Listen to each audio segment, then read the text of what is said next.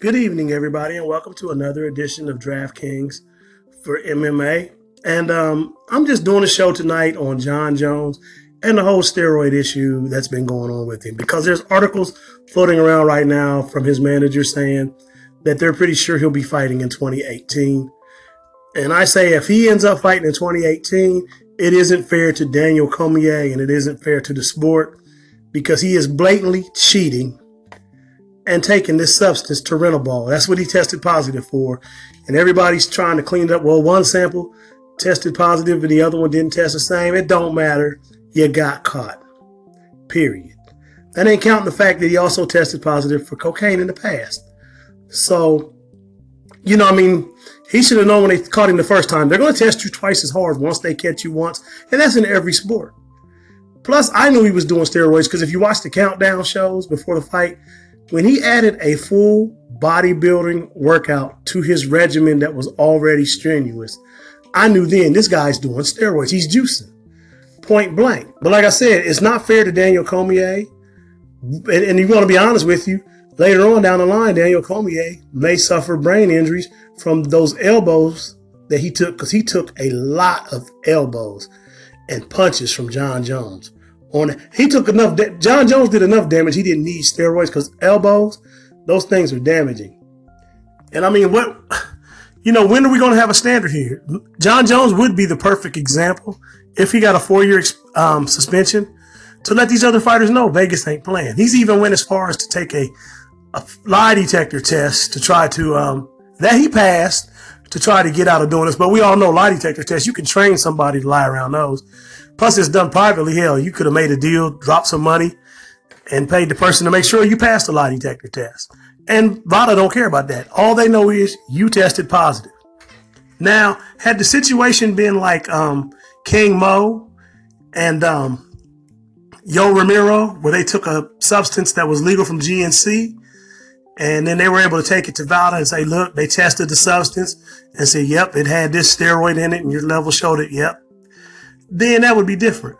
matter of fact, if that were the case, Jon Jones would have already got his suspension sentence and he would have already started it. And that's something else too people need to look at.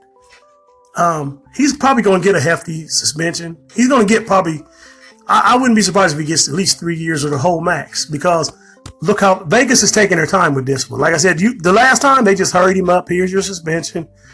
And he was able to train and get back to fighting. But now they are taking their time. And I believe that's a lot of why Dana White has thrown Jon Jones under the bus because he's either talked to somebody under Vegas or he knows like I know. When Vegas isn't in a rush to get around to you and they taking their time, you're in some deep, you know what. But um, yeah, I don't think it's fair to Daniel Cormier if Jon Jones fights in 2018. It's not sending a very good message to the sport because he's Jon Jones. We're going to keep giving him chances. No, I don't think it should be that way. And uh, that's just how I feel about it. I don't think it's fair. Like I said, the, the, the steroid that he took, it's something you got to look for and go take. Like I said, if it would have been an issue of a supplement he took, then that would be a different story. I mean, so, I mean, what are we going to do here? I'd like to see him get the four year suspension because I think it sends a message to these other guys. And like I said, when he did powerlifting, I knew he was juicing in because there's no way you could add that into a full workout. I don't know if y'all remember um, what was his name for um, the Indianapolis Colts. He played for the Redskins. Came came out of LSU. Um, LaRon Landry. Remember him? He did the same thing, and that's what drew suspicion to him. He added a full bodybuilding regimen to an NFL style, to an NFL workout on top of you know bodybuilding on top of that and most people will tell you that is impossible to do because the training of your regular sport by itself is so hard to do that it is almost impossible to add bodybuilding without some kind of juice in your system. So, you know, I feel like that, and I hope that they give him a four year suspension to send a message because I'm tired of seeing fighters and getting hyped up and they're testing positive for steroids. It's killing the sport. And uh, that's just my opinion on it. That's how I feel. And uh, you people have a good evening.